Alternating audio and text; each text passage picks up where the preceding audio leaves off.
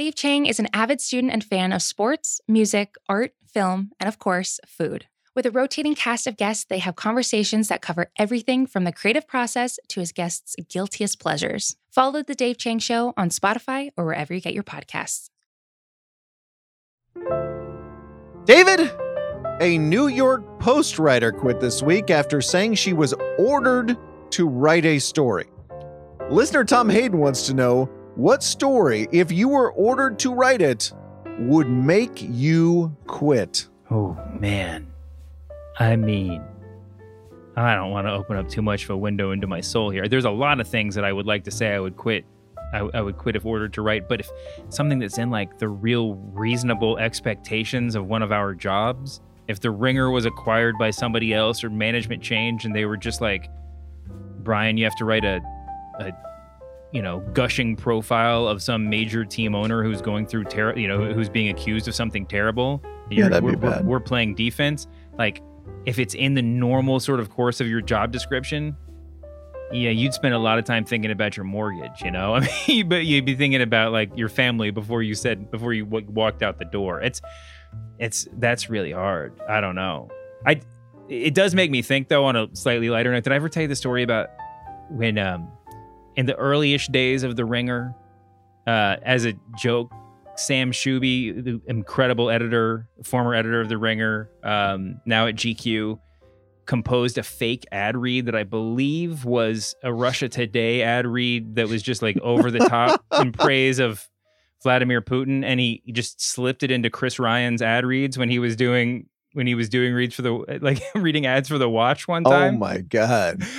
And Chris did everything blind, and he's so good at what he does that like he got about halfway through before he was just like in the audio. It, I, the audio probably still exists until, until halfway through. He was just like, "Wait, what the hell is this?" and every and just, we just brought it back and played it over and over again. The good thing, the good, I mean, the, the good spin on that is that Chris Ryan has an incredible moral stance on such things. Absolutely. The pro Putin ad was too much uh, for Chris Ryan. Coming up on today's show, we answer your listener mail, including the question why did the New York Times change the name of its op eds? Plus, the Ringer's very own Danny Heifetz joins us to put together a devil's dictionary of NFL draft cliches. All that more in the press box, a part of the Ringer Podcast Network.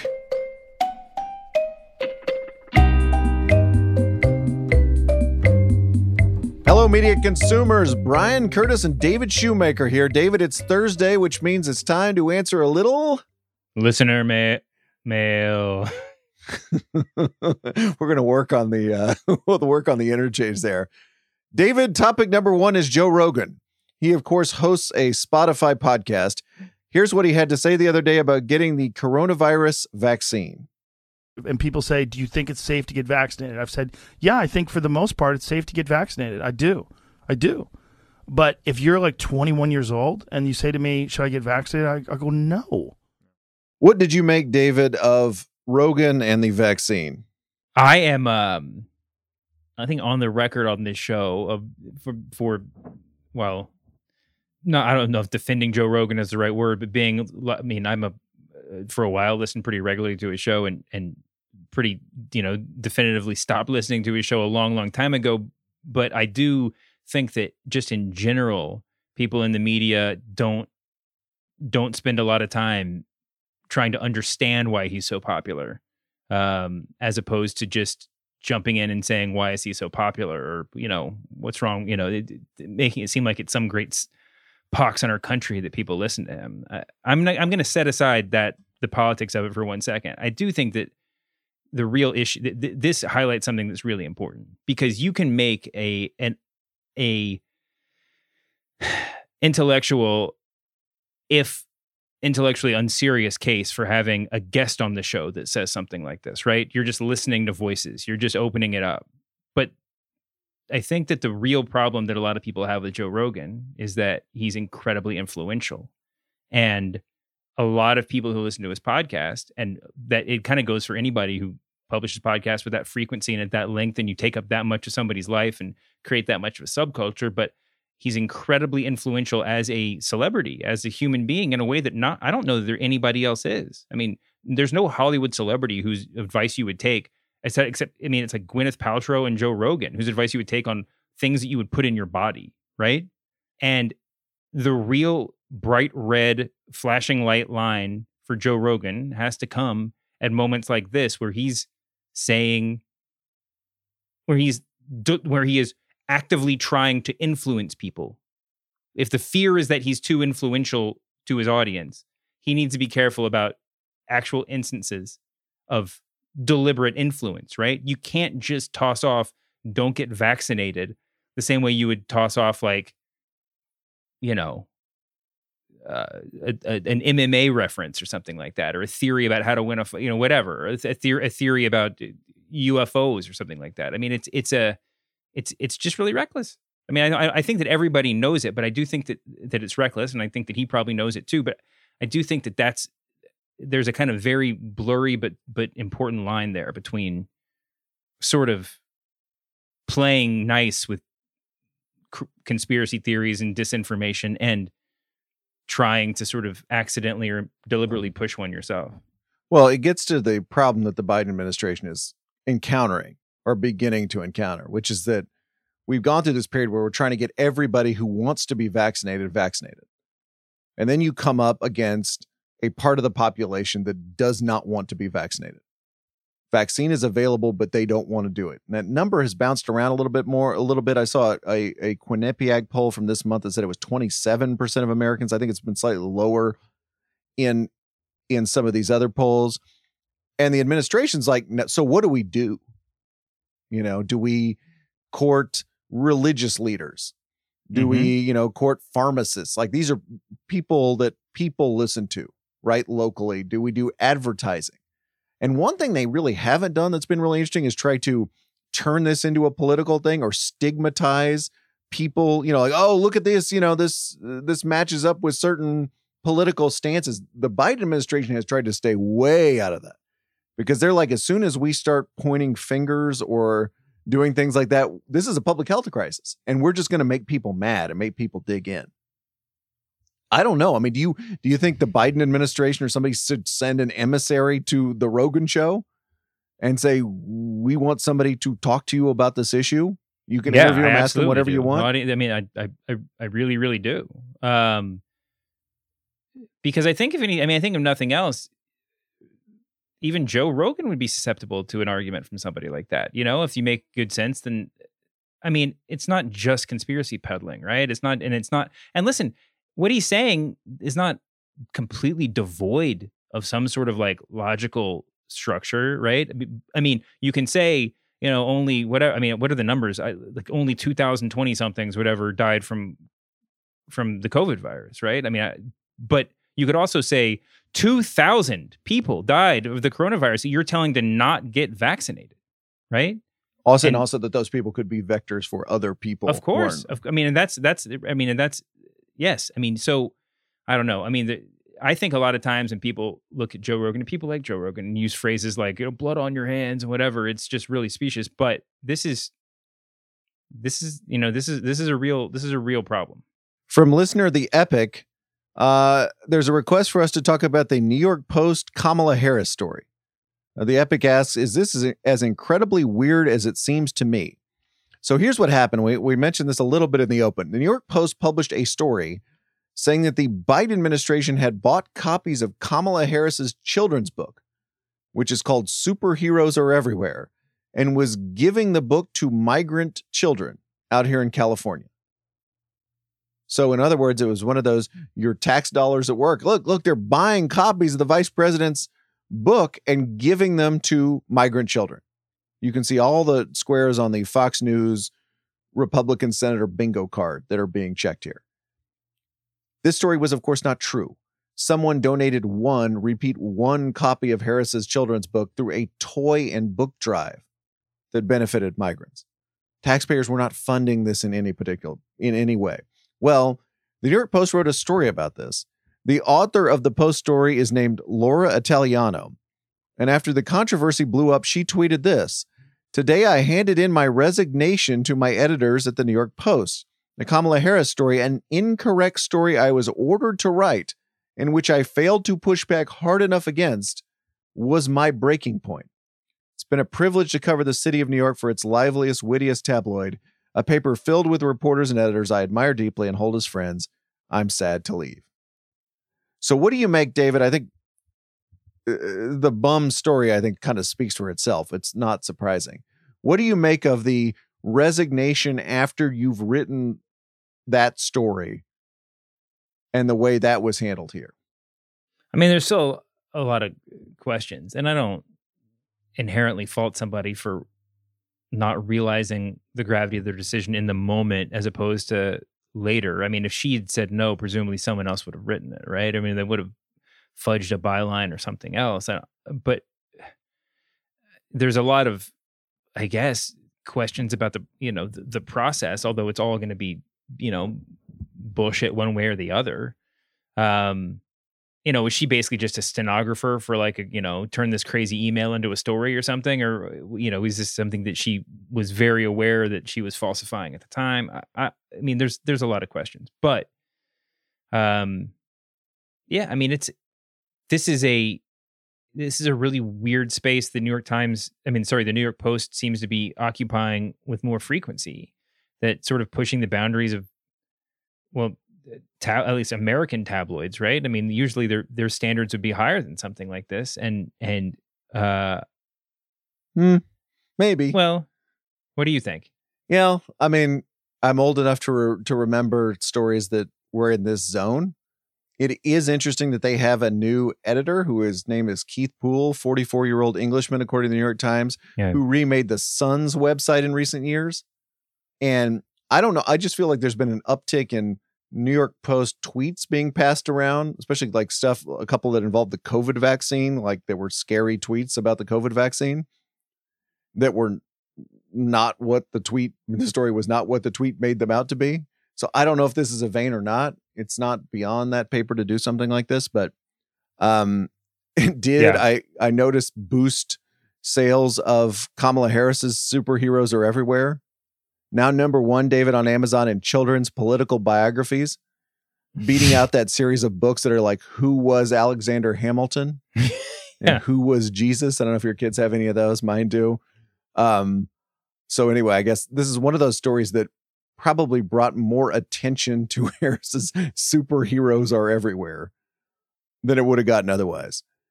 David, we have lost a term of art in the newspaper world, at least as it at least as it relates to the New York Times this week. Op-ed. Since 1970, Wow. the New York Times has used the word op-ed, which is newspaper jargon meaning the opposite of the editorial page, like literally the uh, the page that faces your editorial page. Mm-hmm. So you have your editorial page with your staff editorials, and you have op-ed with editorials where you often print stories from outsiders. The Times will now call op-eds written by outsiders guest essays. Guest essays. Now, what do you make of that particular change in terminology? Well, I understand the desire to be more clear and specific than op-ed. I mean, I think that you know, yes. So op-ed means opposite the editorial page, and I think a lot of people know that. But I also think that there's a sort of like blurring of the lines between those two spaces, right? I mean, you- I, you- you'd be forgiven to, for thinking that it's one and the same, um, because it is all sort of broadly the opinion section of the paper you know, you and I have talked on the show about a number of what now I guess would be guest essays that people deem to be really problematic. A lot of times they were. And I think that one of the biggest issues, obviously, is the sort of sense that the Times is putting their stamp of approval on whatever they publish under that rubric. Guest essay cer- feels very much like an attempt to kind of wash their hands of it, right? As opposed to really trying to solve the problem. It feels, the terminology feels a little bit like the old like early internet doesn't it feel like a guest essay is something that would be published on like early huffington post or something it doesn't feel like it quite has the gravity of what the new york times really lends to you know these guest voices uh, i'm not sure And I do, I think you're right, though. I think that they're trying to keep it at arm's length. And and I guess the problem here, and this came up a little bit in the discussion around this, is that so many people are reading articles online and you're just reading things completely out of context. And when you stop reading something on a piece of paper, a lot of this stuff starts to just not make sense in the way it used to. mm-hmm. Like I I really don't think anybody knows what op-ed means. I think they a lot of people might know know it means editorial. I don't think they know what kind of editorial it means at all. Um, but if you don't have a paper copy of the New York Times and you're like open to a particular page, which is buried at the back of the front se- back of the A section, and see, oh, here are two pages of editorials mixed in with all this uneditorial hard news. And that is the when you're reading online, and that is the one story you get. I do think it gives you a really weird idea of what's in the paper and what and what what kind of values the paper is placing on dirt certain things right? Yep. a tom cotton op-ed or guest essay is very very different than the maggie haberman a front page a story about donald trump. It's just completely different. Yeah, especially and at a time when those I mean it's just every week there's some other flare up about you know political bias in newspapers and you know and the New York Times in particular about you know and and a lot of it is a lot of the most sort of ingrained stories are false or based in some sort of false premise of the New York Times wrote this thing New York Times you know believes this thing and it's not true you know it's it's in the old way of thinking it's not true now it's you know I, I can understand their desire to be clearer. I'm not sure that I don't really love the the the, the term the new term of art, and I don't. Um, I'm not sure that it's going to be particularly helpful in the overall no mission there, you know, in solving that problem. But I understand it. This is from Small Town Teach. Do you ever skip over an article or a podcast because you already know what the author's take is going to be? You might not disagree with them, but you don't want to go through the mental exercise of experiencing their obvious point of view. That's a good one. That's a good one. I mean, you, there's definitely some people that you listen to for some topics and not for others. Are you going to draw that line? I think at some point, if I'm just like, so and so is going to talk about whatever again, and I just can't bear to listen to it, that might be time to unsubscribe. But maybe I'm, maybe I'm, I I can't think. I'm sure there's an example that proves me wrong. I worry about this with us all the time because whenever we're like, you know, texting and be like, hey, did you see the thing Tucker Carlson did? That we are just, you know, having another segment that says Tucker Carlson did something. Yeah. and that people know how that's going to go and they're going to get bored of us. So I worry about that with us all the time. On the other hand, when I'm listening to podcasts, when I'm just a listener rather than a host of one, I think I kind of like it when people play the hits. Mm-hmm. When I see something show up in my feed and I kind of know how that's going to go. And again, I'm not against surprise and people surprising me by going completely in a different direction, but there is to all media comfort food aspect. And kind of knowing you know when when an event happens and you kind of know how the host is going to come down i don't know. I don't know. I like that too.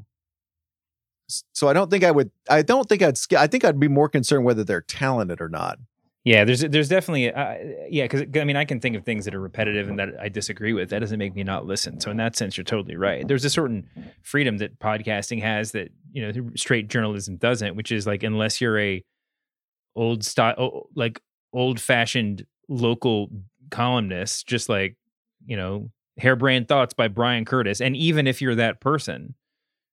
You don't really get to go over the same ground over and over again, right? You don't get to repeat yourself. And that's one thing that I think a lot of people I mean, that a lot of journalists stress over, right? That they got to get it 100% right. I mean, not I'm just talking about facts, but they got to do the best job they can possibly do because they're not going to get another crack at it.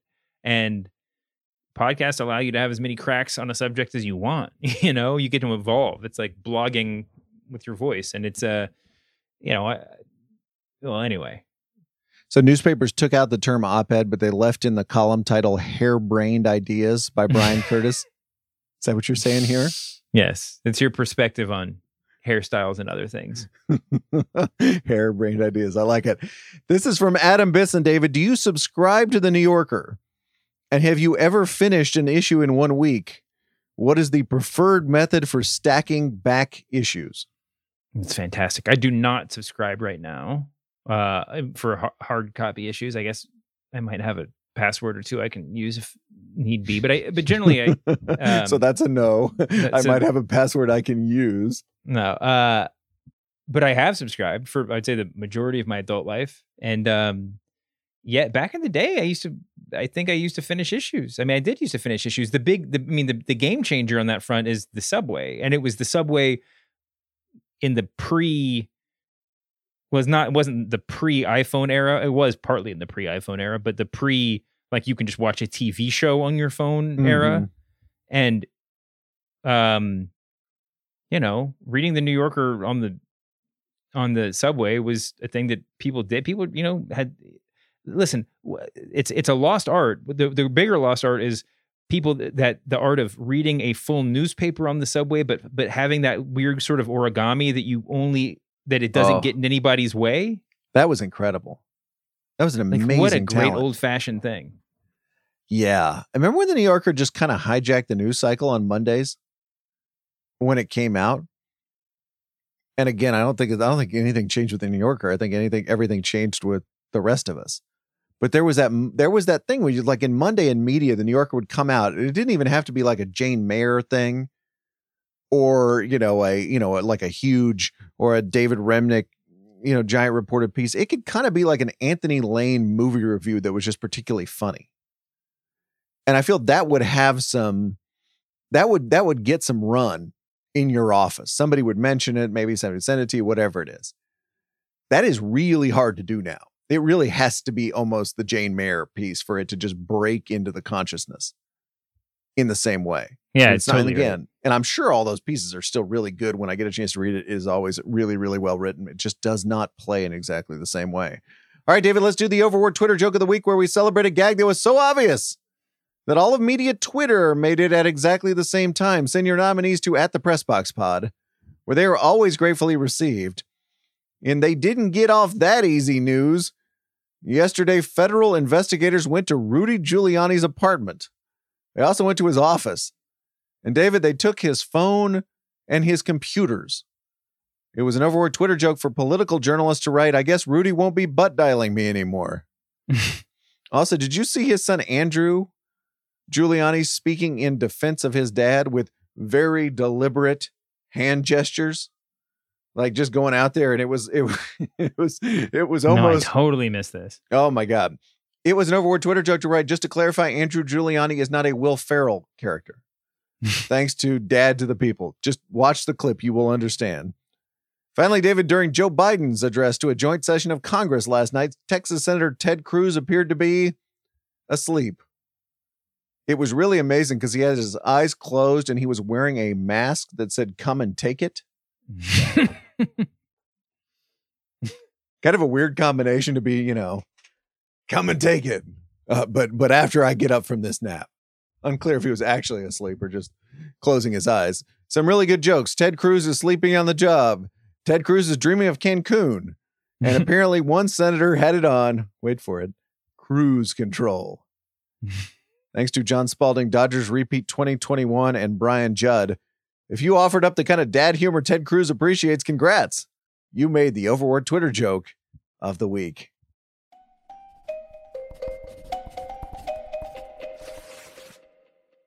All right, in the notebook dump, David, tonight is the start of the three day long NFL draft. And anybody who has listened to five minutes of a draft podcast knows that we all cover the draft using a particular language. Are you familiar with the concept of upside? Maybe Hmm. tremendous upside? Maybe uh, generational upside?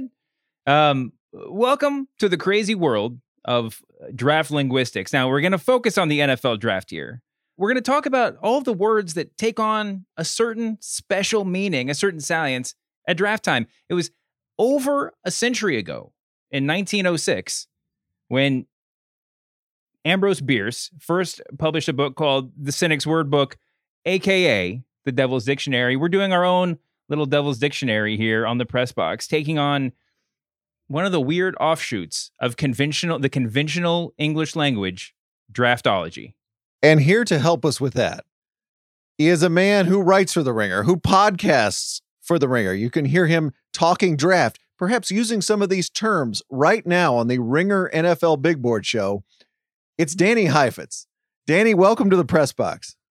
Thank you for having me. I would never use any of these terms. I couldn't be caught dead. There's no way I've ever said any of these things.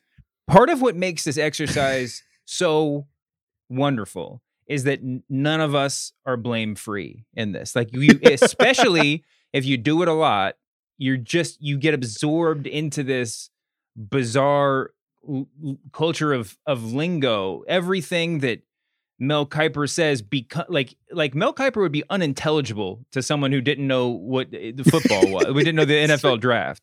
But we all just sort of settle into this weird thing where like even you know people on tw- Twitter eggs are speaking in what would be gibberish in any other time of the year. No, you, you're just marinating in these cliches, so it's impossible to not have them kind of like just you, they shoot out of you sometimes. There's nothing you can do.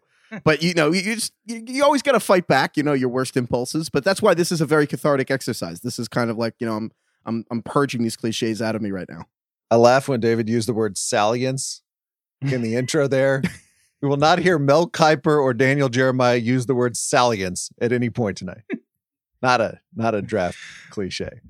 All right. We thought we'd do this draft style. We're going to take turns and each select a particular NFL draft cliche or figure of speech. Danny, you've got the first pick. This is so wow. So or as I, as you, some would say, I'm on the clock. Hmm. perhaps. So this is a very big deal. I got you know they as they say the 101. So with the first pick of the draft cliche draft, Team Heifetz selects watch the film, watch the tape. because as someone who was born a little later in time than you two, uh, when was the last time these guys watched film or watched tape? They're streaming it all, but you don't sound very authoritative if you're like, "Well, go ahead, stream the games, dude." Like, I guess that doesn't make you sound like you've been doing it for a long time. But I every time Mel Kiper's like, "You see this guy on film," I'm like, "Really, Mel? Do you watch film anymore?" I can't believe it. You don't think Mel Just has get a, rid of this phrase. a forever. projector going there in Baltimore flickering in the background as he watches an Alabama game? It's ridiculous. Oh my gosh, it's it, it, it I like because it's it's not just the idea of watching tape, right? We're we're specifically talking about the command to watch the film, to watch the tape, right? Yes, Like like if you don't believe me, watch the film. Yeah. It's like, I mean, did you watch the tape? Do you even watch the games, dude? Yeah, exactly. It's a do you lift, bro, of NFL draft, uh, you know, of draft speak. lift? Be, because yes, that is and, it. And it's crazy because the job of everyone who's using this language should be to instruct us, right? but instead, it's to go do your own homework or before it's, it's a gatekeeping. Totally. It's it's also like the break glass in case of emergency, in case they disagree, in case you disagree with them, or like, well, just you know, it, it's kind of like a parachute for you know any criticism. we would also accepted grinding tape, right? Grinding, oh, yeah, grinding tape. Because yeah. it does. You're Does right. that It's- come under my umbrella? Do I get that one too? Totally, totally. Because it really is this boast in the draft community. Hey, hey, look, I watch tape. I'm not just looking at other people's boards and shuffling around. I watch tape myself. All right, very good start. I, I like where you went there. That was a value pick, you might say, uh, Danny Yeah, it's a huge value. I mean, it was it's the it's the Trevor Lawrence of this draft. It's a generational phrase. The generational, exactly. All right, second pick, David Shoemaker. You are at the podium. Well, I was, I mean, generational is now crossed off my list because it would just use conversationally. I, I don't, and that wasn't going to be my first pick, but now I'm just going to make it my first pick. Generational talent. Generational talent. Here, this is what I don't understand about generational talent. Everybody agrees that Kyle Pitts is a generational talent. But the idea of trading more than one pick to get Kyle Pitts, you turn your nose up on. It. If he's generational talent, trade your whole draft slate for him. If this is the greatest tight end that we will see for the next 10 years, like like send out every player on your roster. Do whatever it takes. Generational. that part of this whole process is dumbing is lowering the ceiling of words and raising the ceiling of words, right? yeah, So Yeah. the generational becomes almost meaningless. Generational is like annual. generation is like, oh, he got all A's, you know, it, it- it's opposed to like valedictorian or something. And yet we say things like we we put the greatest importance in, and I'm going to skip ahead here in phrases like, well, no, I'm going to save it for next time. But this is when we lower the ceiling so much that it's even what's the point of even saying it? Totally. And like, how many all pro teams or Pro Bowls does Kyle Pitts have to be to be generational? Like to, to actually Well- live up to that term? Does he just have to be really good? No, Or does he, he has have to be, be in the, the Super best- Bowl every. He has to be in the Super Bowl every year and miss the Pro Bowl. I- to he be had- gen- He has to be a top three tight end by the end of his second season, basically. because if you look at all the other tight ends that are really good, Gronk was like you know a mid round pick, third or fourth rounder. Kelce's like a like a fourth rounder or something. Darren Waller's a mid round. Like none of the Greg Olsen. Uh, I think is the only guy who's like a first round. I mean, Greg Olsen and Vernon Davis are the only tight ends who are really great, who were even first round picks, and they were late first rounders. Kyle Pitts, if he goes fourth, but to your point, David, what's so funny about it is it's like Kyle Pitts is generational, but the term is so watered down because I mean, I think four or five running backs have been called a generational talent in the last eight years. Gurley was generational. Saquon was generational. Leonard Fournette, Zeke were both. You know what I mean? Like McCaffrey. You just hear it over and over and over again. You get completely. Uh, I was going to immune or lobotomized to it. I don't even know. Yeah, generations usually last longer than two years. So just just well, No- ge- are we technically the same generation? yeah, I I, I mean Uh, yeah, I'm sure. Well, David and I would love that to be true. I'm I'm not sure it is, but all right. I've got the third pick here. I am also going with a with a, a term that that David is mm-hmm. nodding at that has just been a completely weird term. It's not it's not really raising the ceiling or lowering the floor. It's more just the unnecessary adornment NFL draft term, and that is QB one Yeah. or wide Yeah. receiver one. Now, I'm old enough to remember where you would just say Trevor Lawrence is the best quarterback in the draft, or Jalen Waddle is the best wide receiver in the draft. But now, if you want to look really cool and kind of sound like a scout when you're doing all this, you say, "Hey, Jalen Waddle, he's my wide receiver one, absolute my wide my wide receiver one." Danny, why why did this happen? Why how did we possibly get here, linguistically speaking? two things fantasy football and twitter so fantasy football it's you have actual rankings for every position. And then obviously you know your rb1 this year is christian mccaffrey. And then so much of fantasy football analysis done on twitter that it just you can fit more players into a single tweet if you're minimizing it. Like i don't know how many characters what you just said is but qb1 is three things so it works. The other reason is that the other problem with this phrasing and me and danny kelly like really one of our strongest arguments we have. He's the nicest guy in the world. The only time he raises his voice at me is there's also a QB1 or the QB1, which is his whole other subsect. Because at least in fantasy, a wide, like wide receiver one could be the number one receiver for any of the 32 teams. So basically a top 32 player, or the wide receiver one, which is the number one wide receiver in football. And so when you use them in passing, it's actually pretty massive difference to the to the listener, to the reader, whatever you're saying, because it's like, is this a top one guy or a top 30 guy? It, it's like in draft it, when we talk about players in the draft. it- In, in in when you in the NBA draft, a number one pick is the first player in the draft. In the NFL Yes. draft, a number one pick is anyone in the first round of the draft, right? Because the draft is so much Yeah, bigger. basically. So it's Uh, yeah, or it's- the. yeah. All right. So now we're in day two, as it were, here. We're going back around. Danny, your first pick in the second round of the NFL draft, cliche draft. Man, I, I got to do it's pound the table. Oh I my will pound the table for this player. I will pound the table for this phrase. You know, there was a lot of debate and consternation in the uh, the team Heifetz draft room. Some people wanted some other phrases in our board, and I pounded the table for pound the table. It's so good. It has become so ubiquitous. it's ridiculous. How much? First of all, last year was on Zoom. What table were you pounding? And is this because we know more about what happens in draft rooms now? Like it's the inevitable story the day after, like, oh, you know, there was some uncertainty, right? Like the scouts and the 49ers wanted Trey Lance, but Kyle Shanahan was pounding the table for Mac Jones. Is that is it to help us understand this process? What is it? I, well, it's it's dramatized, right? Like I'm sure at some point, like you're just like arguing, you're like hitting the table, and you're like, "Damn it, we're taking this player." But in reality, there's a camera in every single room of these draft rooms. Have you ever once seen B-roll of someone pounding a table? Because I never have. I, as far as I know, it hasn't happened in decades. the drama is what's key because it's there's nothing exciting about a dry erase board, right? Well, unless one gets caught on unless, unless one gets caught on film that shouldn't be caught on film, and then somebody's draft uh, board leaks out. But there's nothing exciting about that. Orlando right? Magic. There's certainly there, there's something mildly exciting about the owner of a team walking in two minutes before the pick and dictating who you're going to take, but that's not the normal course of things. We all can imagine. It's really just this sort of fantasy land, right? We all would like to imagine that if we were there, we would have the courage of our convictions to pound on a table. But in reality, in reality, how many times is anybody in their job going to do something that could get them fired for looking like a jerk or for just being utterly wrong? and then eh, you know when, when they could just go with the flow. Maybe people are pounding on the tables, or at least metaphorically all the time. I kind of doubt it happens a lot. Yeah, this this reminds me of like negotiating with your editor about whether you can write a piece or not. You know, there might be times when there's some little passive aggressive email goes back and forth. You're not like just pulling out a knife or something. Like, no, no, you're going to let me write that story. You're- you- no need to over dramatize. All right, David. Megan Schuster, you will let me write about battle bots pounding the table. David Shoemaker, you've got the next pick.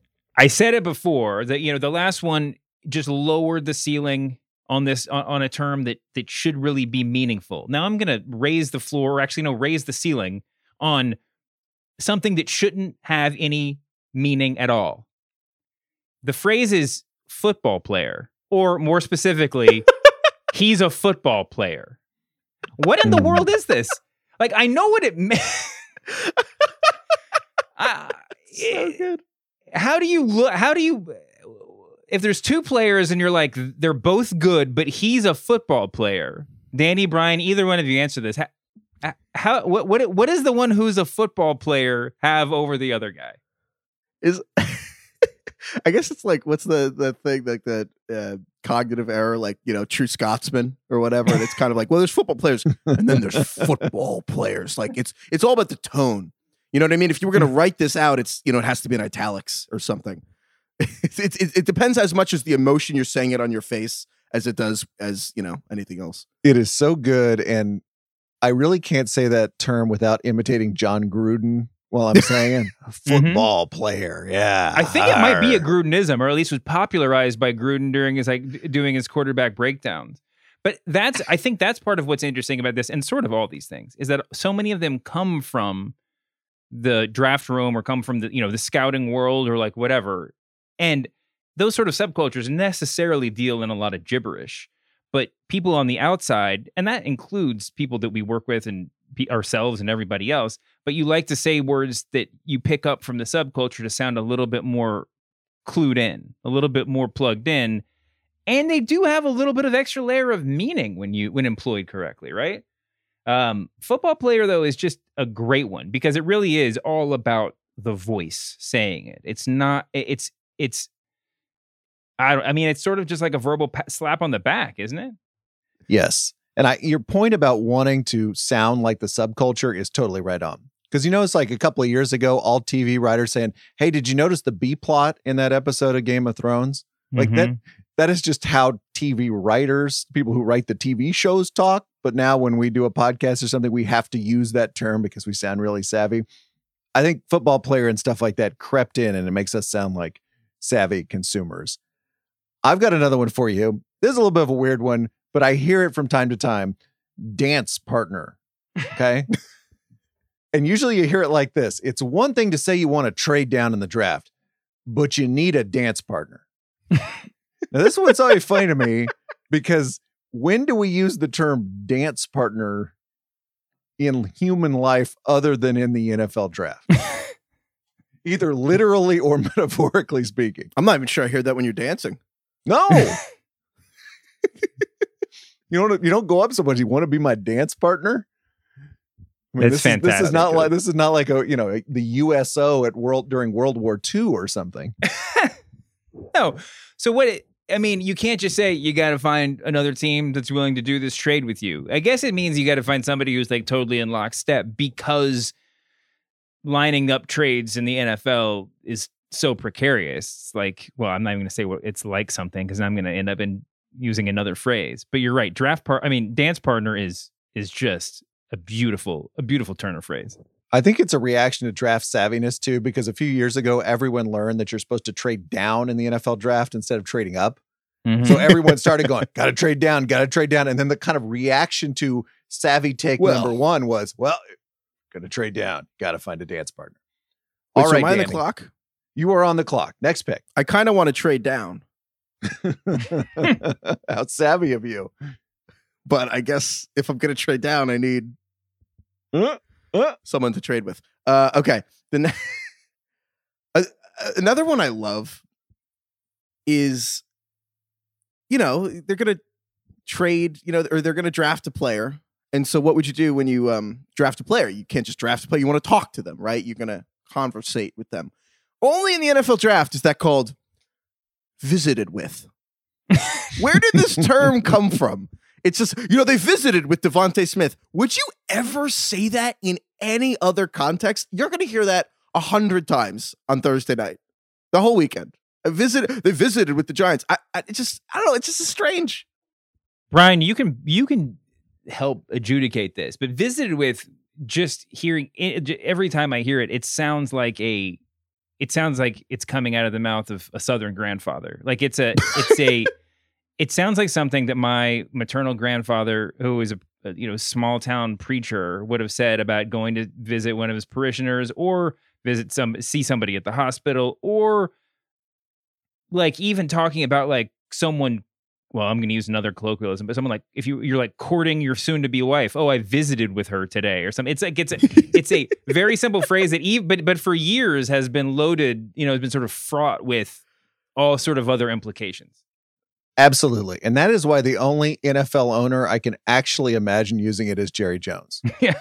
Pa- Patrick Surtain called us on the Zoom and we got to visit him the other day. I, I could totally see Jerry Jones using that. I cannot see Duke Tobin uh, using that phrase or any of these other like GMs that are like 25 years old. Nobody said, and you're right. It is. A, it's a Southern thing. It's like my mom was sick and somebody from Sunday school came over and visited with her. That that's that is ha- absolutely how that term is used, and so bizarre that this should be in the NFL draft circuit 2021. All right, David, you're on the clock. Your next pick. Oh man, I have. This is really tough. Um, um, look, I'm, I'm, I'm ch- my draft board is all over the place right now.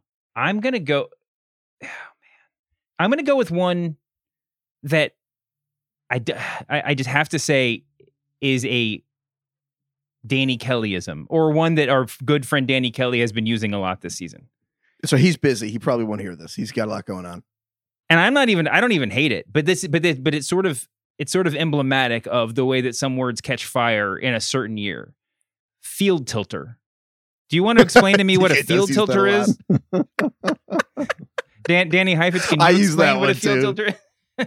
I use field tilter. field tilter is just they draw a lot of attention from the defense. Like you just, it, I- if you wanted to be really highty tighty about it, I could say that those players have gravity, and so they do tilt defenders toward them. It, you know, it, but no, it's it's a ridiculous term.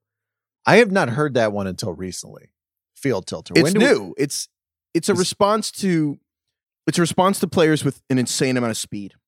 It's a response to Tyreek Hill. It's the same way that like NBA has gravity, and that Steph Curry can shoot from like really far away. So you have to draw defenders closer to them. Really fast players, quote unquote, tilt the field because defenders have to be closer to them. So it's almost like the field looks different. And so Jalen Waddle, when he's drafted, you will hear you will hear the word field tilter, So when Dave and I were growing up, that would we would have just said track speed. And that's gone now. It's kind of an archaic term like that. Field It's, tilt. it feels gone. that is really weird. All right, I think I'm on the clock. Do it. One of my all-time faves. Plug and play starter. he is a plug and play starter. Now, for a while we had walk-in starter. And I think before that we had immediate starter. Yeah, But I gotta be one honest. starter. I've never heard walk-in starter. You never heard walk-in starter? That's He's a that walk-in starter at left tackle. Oh, that's that's Plug and play. That's that's. I'm the plug and play generation. I'm the Oh. generational talent of the plug and play era. okay. Plug and play. So how did we get? How did we get from walk in to plug and play? What is plug and play? Is that like a tech reference from like 25 years ago? I don't know That- what plug and play really means. But that's that the thing. about It, feels kind of archaic, right? But you hear it on draft about that. talk all the time. It's a good point. I don't want you to know what you're plugging and what you're playing. Is it like Yeah. a CD? ch- I don't know. It's definitely like it's definitely. I'm trying to think, Dave. What what generation of technology is plug and play from? Uh, that. I feel like that's relatively modern, right? Is it not? Is it? VCR. Is it oh, I have no idea. right, all right. I No have no idea. No more I mean, the smack talk hyphens. Yeah, we're, we're not that old. Well, I mean, it, it's a, it's a great thing because it it it shows how when we, we we've heard we hear draft analysis on podcasts, on the radio, on TV all the time, and the dra- I mean, obviously the market for this stuff right now is just unbelievably crazy, but there's the simultaneous like it like overabundance of information that you have to share in a given slot of time, right? You could possibly talk about 15 picks in a 30 second hit, like whatever. But there's also still the drive to eat up space, right? To like go Yes. to go longer with each sentence. That's why you say things like plug and play starter instead of he can start, right? like he, he He'll will start, start right away. team. Yeah. he's a good player and he's going to start in game one, right? It's too Oh, concise. oh, day one Where's the starter. poetry? By the way, day one starter, also in Day this group starter. somewhere. Probably, probably sort of old school now, but uh, there you go. All right, let's do one no, more day one round. starter's big. Heifetz, your final pick of the 2021 NFL cliche draft. Wow. There, okay, so I got a lot of guys. I'll be calling a lot of. I, I'm going to be working the phones for some undrafted free agent phase, phrases if this is the last pick. But I Mm. think that if there's only one phrase I can still add, it has to be the kid from, as in when you can't remember someone's name, it's the kid from Ohio State. You know, the kid from UConn. So good, so good. That's not even like scouting ease. That's like no, that's everyone. No, that's like that's like movie coach from 1945 ease, right? I mean, that, that's like some like coach with a with a piece of straw in his mouth. He's just like, what about the what about the kid from Kansas City? Is he available to play? And hey, kid, stick with me and you can play in the NFL. I'll tell you what always amuses me about Kid is that draft analysts and recruiting reporters in college start using it when they're 25 years old. Good I'm like, no, no.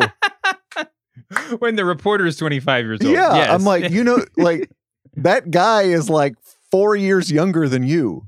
You're not allowed to call him a kid, right? It's like, remember, remember when people start doing that in high school? You'd start Yeah. calling like somebody's a freshman. Oh, he's a great kid.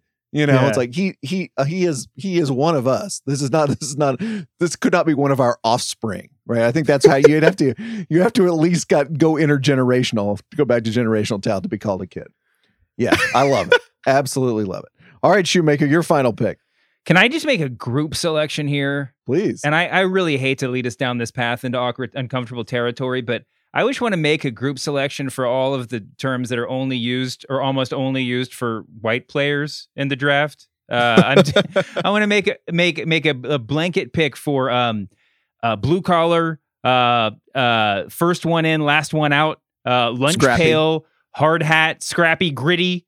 Um, uh, uh, uh, well, yeah. I mean, I think that I think that there's a, there's a million more on the on the list, but um, this sort of like, well, I mean, and there's also a sne- that sneaky athletic aspect to the whole thing, right? Sneaky, yeah, sneaky. Sneaky ha- is for the white. we have to we have to explain why we like somebody that we that that, that the measurables don't say we should like. Measurables is another good fast. one too. there's there's no one on this podcast, by the way, that is even sneaky fast. Let's just put it that No. way. what what what i- what is what is the appeal of a of a blue collar worker in the NFL? I guess you just do your job and you don't you don't make too much of a a, a stink. Is that is that the idea Oh, blue collar workers because you know you, you just put your hard hat on, you put your teal belt on, you go to work. Yeah, first one off the bus. I mean, come Mm-hmm. on, absolutely. Who wouldn't want those kind of players? All right, Uh, I've got the final. I've got the final selection. The Mister Irrelevant, if you were, if you will, of draft cliches. And and this one's a little. It's this one's a little small, but as the leading pendant of sports media, I I'm going to go there.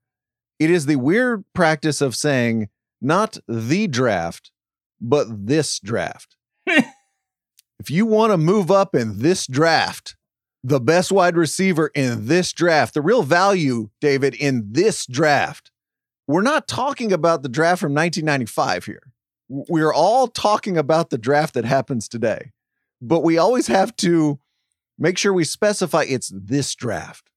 This draft. How, how did we get there, either one of you?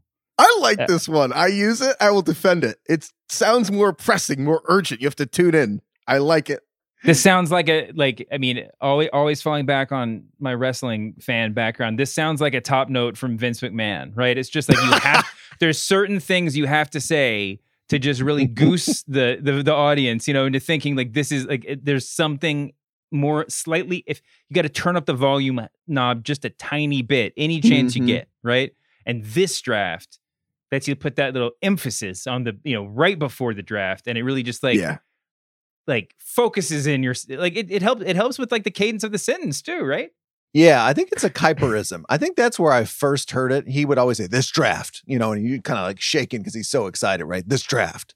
Uh, I mentioned this on Twitter the other day. Mina Kimes came back and said she had not only caught herself doing this, but caught herself saying the 2021 NFL draft when she's talking about it.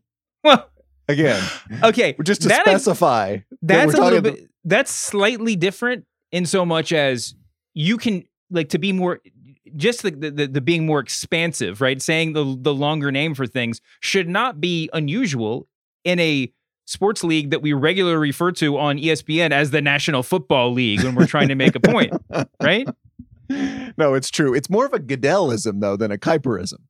yeah With the first pick in the 2021 NFL draft, right? He has to say that every time, just in case we think we've gone through a Philip Dick time shift tonight. You know, and whoa, whoa, are we still in 2021? No, that makes sense because then they play the clip of I Goodell know, doing the I know. draft eight years later, and you're like, "Oh yeah, right. This is the '97 draft." Like, you know, it's you need that part. It's for posterity. maybe we all hope that whatever we do whatever we say someday will be will be played again because we were so right that's why you got to put on that's why if you tag on the 2021 draft this by the way is the 20 the, the 2021 NFL draft devil's dictionary on the press box uh we we should have said that year a whole lot many many more times yeah, I screwed to- up. yeah I, I, I said the first pick. I didn't even say the year. How are people even going to know what what year I picked the the, the phrase? Yeah, I don't think we're going to get on the Ringer clip show at the end of the year with this one, but we'll do our best. Can I read you like some of the phrases that didn't make it? oh, please. These are the Oh, undrafted yes. phrases, this is the The notebook now. undrafted phrases. the Um, UDFAs, I mean, if high you will. ceiling Yeah, and floor. But I got off platform, which is now Mm. just a thing. So good. Uh, I mean, steal of the draft. Uh, big frame, mortgage the future, and then my favorite is foxhole guy. oh yeah foxhole guy is great yeah, um, I think the blue like- collar worker and the foxhole guy are pretty close on the Venn diagram. Cousins. Um, the, I I have a lot in the raise the ceiling category. Um, uh, he makes all the throws or he makes all the catches. You know, which is a great one. He always shows up on film. I mean, these are just like statements of fact, I guess, that you can just like say in a certain way. Um, Shows up on- The the yeah, he's not That's what, that's what it's, it's the I wrong film if he's not there. I'm not quite as passionate about this because I knew that I under because I understand the motive, but the day like the the post draft litany of uh we got the number one player on our board. We never thought Oh. he'd still be on the board. so good. He's that we had him ranked number one, everything like that. Like that though that's just unbelievable. Um and man, I wish we got into good enough phone booth because I'm, sh- I'm not sure I still know what that what that means. the only one I had left was luxury pick, which I always love because NFL analysts are always telling me you have to churn the roster every year. But then when we get to the Super Bowl team at number 32, it's kind of a luxury pick. You know, they got everybody back. Very funny. Yeah. All right. I'm going to be like Johnny Carson here, uh, David, when the comedian does such a good job on The Tonight Show in the old days. Let's keep Danny Heifetz over for the strain pun headline. oh, let's do it. Wow, this is an honor. It's time for David Wow. and Danny guess the strain pun headline.